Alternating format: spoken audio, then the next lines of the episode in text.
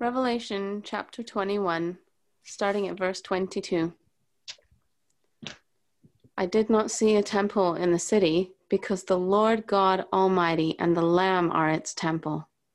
The city does not need the sun or the moon to shine on it, for the glory of God gives it light, and the Lamb is its lamp. The nations will walk by its light, and the kings of the earth will bring their splendor into it. On no day will its gates ever be shut, for there will be no night there. The glory and honor of the nations will be brought into it. Nothing impure will ever enter it, nor will anyone who does what is shameful or deceitful, but only those whose names are written in the Lamb's book of life. Then the angel showed me the river of the water of life, as clear as crystal, flowing from the throne of God and of the Lamb, down the middle of the great street of the city. On each side of the river stood the tree of life, bearing twelve crops of fruit, and yielding its fruit every month. And the leaves of the tree are for the healing of the nations. No longer will be any curse. The throne of God and of the Lamb will be in the city, and his servants will serve him. They will see his face, and his name will be on their foreheads. There will be no more night. They won't need the light of a lamp or the light of the sun, for the Lord God will give them light, and they will reign forever and ever. Amen. I want to take a little bit of while now, or a bit of time, just to think about um, what we uh, read in, in the book of Revelation. And uh, picture there in chapters 21 and 22, um, which is really helping us to fast forward into a glorious future so I just want to start by fast forwarding with you into a glorious future, which is phase two of our exit from lockdown. So imagine this glorious picture that you're walking with friends from more than two households. You're still socially distanced, but there's three or four of you uh, meeting up for the first time in several months, and you're just walking around the meadows and you're, you're, you're sharing about lockdown and how it's impacted on you and what went on. And some of it's quite sad. Uh, one of your friends is fearful. And one of your friends feels really just down and apathetic about everything, can't be bothered. Another has really struggled with sexual sin and pornography and uh, you're, you're, you're listening to their stories and it just sounds so bad and difficult and hard. And you're wondering what on earth do i say? Because hard times often do bring the big questions. Uh, i was reading a book this week by a psychologist called yalom.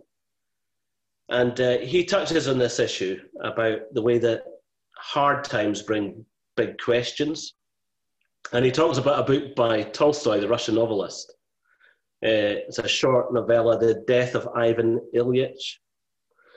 And Ivan is a really mean spirited, nasty bureaucrat who's dying in agony. And as he, as he dies in such pain, he, he, he reflects on the idea that he's dying badly because he lived badly. And that's an insight that brings real change to his life at the end. And that change floods him with peace and meaning in his last days. And Yalom's comment in that is this that the idea of death may save us. So say that again the idea of death may save us. So, in other words, reflecting on the end of our life makes us think more deeply about what does it look like to live a worthwhile life and to live my life well? Contemplating death is good for us. Even secular thinkers will say that. And um, I think the coronavirus has been one of those kind of moments, those kind of paradigm shifts that make us open to bigger questions. To think about what am I living my life for? Uh, what gives life meaning and purpose? How do I live for the things that are really worth living for and not kind of fritter my life away or trivialize it. Think about the Apostle John who wrote uh, the book of Revelation. Think of him work, walking with his group of friends at the end of the first century, walking through a sunlit olive grove. You can imagine the beautiful scene.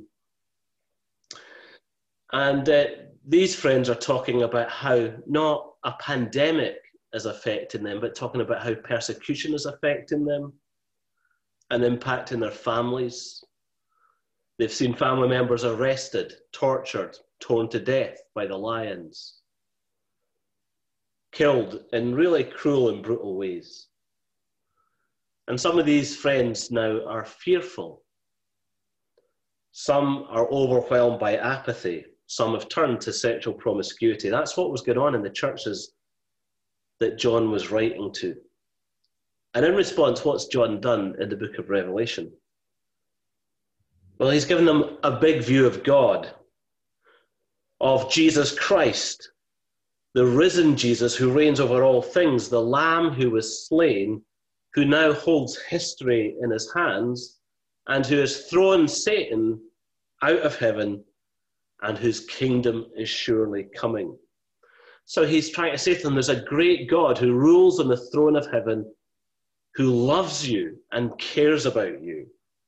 And he also gives them not just a great view or a grand view of God, but a very intimate view of God, of the God who invites us to eat with him, the, a God who invites us to draw near into his presence. And uh, today I'm going to talk about how this God invites us to walk with him in the garden of his friendship. So, to all of us, uh, no matter how we're kind of going through life at this time, there's two things here for us. One is a, a vision of a great God who rules over everything, and then the same God who invites us into very personal, close friendship with Him. And uh, your Thursday thought, your phrase that stays as you wake up late in the week and think, I've, I've, I've watched that service at Cornerstone what was Neil McMillan talking about? Uh, well, what I'm talking about is this we wake up each day to walk in friendship with God. We wake up each day to walk in friendship with God. You might wake up in the morning fearful or anxious or tempted or stressed or feeling sick. But each day you walk, wake up to walk in friendship with God. That's the purpose. That's the point of every day that we have breath in this world and of life in the world to come to walk in friendship with God. So let's just think for a little while about walking with God. Um, we have a beautiful picture in Revelation chapter 21 of, a, of, of the eternal city. So there are two cities in uh, the book of Revelation the city of Babylon, uh, which is in opposition to God and to his ways, and then the city of God, which is where God reigns and we live under his good rule. And the new creation, uh, the new Jerusalem, the new heavens and the new earth that John envisages at the end of time, he talks about this city and he says, I did not see a temple in this city because the Lord God Almighty and the Lamb are its temple. That's a really interesting idea, I think. Um, you know, what is a temple? Well, if you if you ask me generally what a temple is, I think about a building, um, and probably quite a splendid building, and it's a building that's been created for people to go in and worship. So it's a building where people meet with God or enjoy God's presence, some kind of edifice or shrine. But in the Bible, temple simply means any place where God's near intimate presence is found. It's the dwelling place of God. So in the Bible, temples actually take many forms. Um, at the beginning, of the Bible, uh, the temple is the garden where God walks in Eden. Later on, as the Jews wander through the wilderness and the desert, uh, the temple is a tent a tabernacle where God meets with them. Later on, it is a building, a temple built in Jerusalem where God is present for Israel. Today, if you're a Christian, your body is a temple. God is present in your life through the gift of the Holy Spirit. And what we're reading is that in the new creation, in the new heavens and the new earth, the temple is the entire cosmos. God is present immediately and directly everywhere in the new creation. And so there is no temple building. In the new creation, in the new Jerusalem, in the city of God, there is no temple to be seen because the whole cosmos is the temple. In this world that we all want, God is present immediately and directly for all the people who are there. We all get to see his face. It's the most incredible, intimate, immediate, powerful, joyful, fulfilling experience of God that we can ever imagine. Our whole life feels utterly fulfilled. We are satisfied in ways we never dreamt of. Every longing is met and made whole in the presence of this glorious God. As we read into Revelation chapter 22, we, we read about the river of the water of life that flows from the throne. There's life in fullness and complete abundance. Life joyful in the presence of God. We will walk in the presence of His light. We will be healed. The fruitful healing of the tree of life lines the banks of this river. So, out of the throne of God, out of the presence of God, flows the fullness of life, where we are satisfied and made whole and given the deepest joy imaginable. And we walk in this light, and the nations of the world walk in this light in the new creation. So, who lives in a temple? Who lives in the presence of God? Well, a priest. That's always the way it's described in the Bible. Um, to be a priest is to serve God in his temple, to live in his presence, and to walk with him. Adam and Eve, we're told, walked with God in the Garden of Eden, in that temple of God's presence. So, what does it mean to be a Christian in the new creation? It means walking in the presence of God. What does it mean to be a Christian today? It means walking in the presence of God. So, to be a Christian, you might find that quite an, you know, especially if you're not a Christian, you might think, what does it mean to be a, a Christian? and it seems like quite an abstract set of beliefs, maybe. But this is one way to personalize it. Saying God is inviting me to go for a walk with Him as a friend. He's personal. He's real. He wants to walk in my company. Because to go for a walk is uh, the sign of close friendship, isn't it? And a, a sign of immediate friendship. You know, you might be out for a walk with someone and you start arguing, and you know what will happen? you'll fall out of step. One of you will lag behind, the other will walk away in front. And when we walk away from someone, we're, we're withdrawing friendship in a really literal way. Well, God always wanted to walk with us, but we're the ones who walked away. We chose something else other than God. But God says this I will walk among you, and you will be my people, and I will be your God. He wants to be that close to you, to walk side by side with you, day by day, in the normal circumstances of your life. You don't have to wait for the next life for that. We're not offering you pie in the sky when you die. We're saying now, here, God invites you into friendship with Himself. And God knows that you won't always be the best walking companion. But be sure of this He will never, ever tire of your presence. He'll never get bored with you. He'll never get fed up with you. He'll never walk away from you. God loves his friendship with you if you're a Christian. And if you're not a Christian, God would love to have friendship with you because he holds you in high esteem. He thinks wonderful things of you and He wants you to walk with Him. So many of us have the wrong idea of God. Um, I've got my book here again that I showed you last week, Created to Draw Near. Um, by Ed Welch. So I'm recommending it to you again.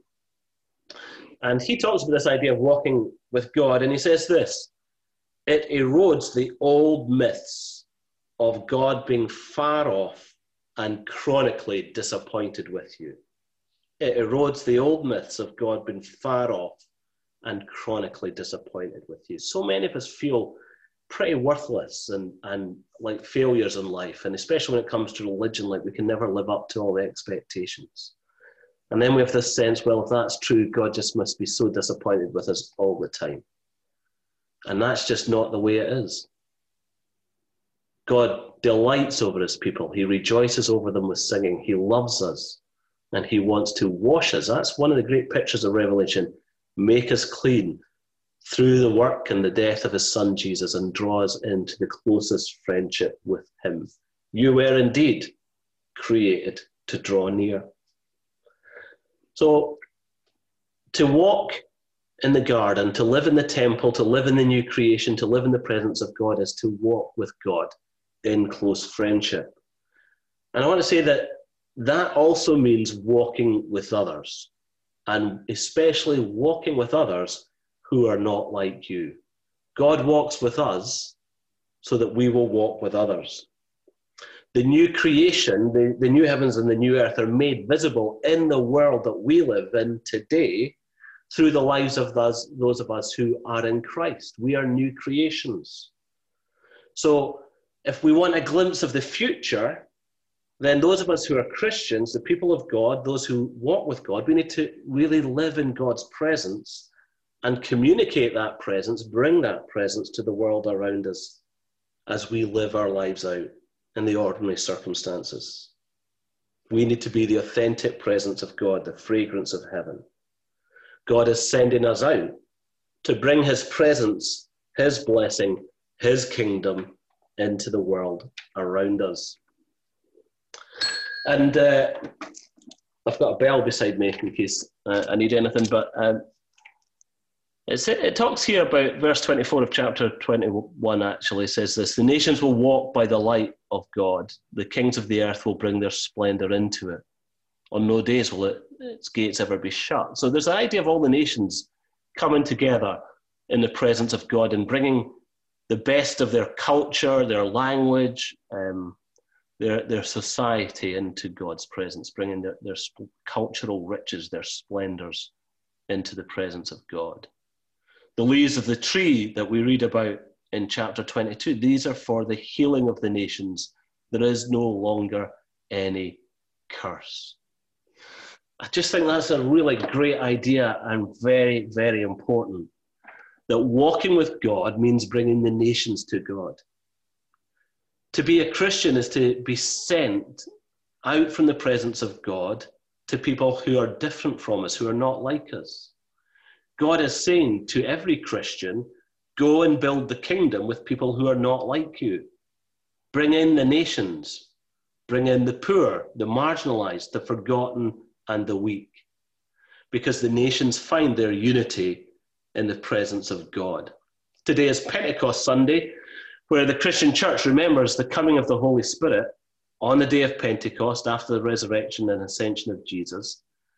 And on the day of Pentecost, it's in Acts chapter 2, you can read about it later. The, the, the disciples, the apostles, speak in a multitude of languages, and everybody hears the gospel in their own native tongue. And it's this picture of the nations hearing the gospel, the nations finding life together in Jesus Christ. The breaking down of ethnic and sectarian and national and tribal divisions through the unity of the gospel. Isn't that an important thing for us to remember today in a world still brutally affected by racism? We've seen the heart rending videos this week, and we're outraged. And we long for an end to these things. And it is important to remember that racism, tribalism, sectarianism is a denial of, of Pentecost. It's an attack on the kingdom of God. It's a denial of the new creation. We show the kingdom of God today by loving people who are not like us. I know that lots of you, even if you're not a Christian, lots of you give much of your time and energy and wisdom and strength to try and serve others and help them, to, to build a world which is fairer and juster, uh, to work for people who need care and support. Lots of you do things professionally and as volunteers to care for the vulnerable and the marginalized. You want to build a better world. And, and to build that world, though, I, I do want to say go first into the presence of Jesus and walk with Jesus, and He'll help you build that better world. Without the life and the blessing of, of the King, building a better world becomes a crushing burden. We become exhausted by the seemingly never ending tide of darkness. We solve one problem only to face a hundred more. We, we become disillusioned or weakened, and we, we have a sense of our own frailty and of what our own finitude, I suppose, that there's so little that we can actually do, and we get overwhelmed. We cannot bring the kingdom, only God can. But we can be servants in the kingdom as we bring God's presence into this world. It's His love, His presence, His life that sustains us in the service of others. It's great to give your life to serve and help others, but do it in the strength of King Jesus, who gave his life to serve and help you. As a church family, we're going to be six years old this September, uh, Cornerstone. We want to keep out on moving out in mission. Uh, we're still planning for church planting next year. Uh, we're still planning mission in our own community and using our new building, the old schoolhouse as it's refurbished, using that to do mission in our own community. So we're, we're going out to bring blessing to others, but we can only do it as we live and walk in the blessed presence of God. And if you're not a Christian, I want to say to you, please just become a Christian. It's not that complicated but it's such an important step. You can walk in the presence and friendship of God. How? Because the end of chapter 21, it says this Nothing impure will enter into the new creation, nor will anyone who does what is shameful or deceitful. So that you might immediately think, oh man, I'm excluded. But who does get in? Well, not good people, because everybody's done things that are shameful and deceitful. It's those whose names are written in the Lamb's book of life. It's about trusting Jesus and what he's done for, for you. None of us can walk with God just by becoming a better person. It's not what we do to rescue ourselves that matters, it's what Jesus has done for us. He takes our shame, He takes our brokenness, He takes our sin, and he walks away from God to the cross to suffer in our place so that we can be restored to walking in friendship with the Lord. So, what way next for you? Look at your life. What's its meaning and its purpose? That's what this crisis is asking you to do.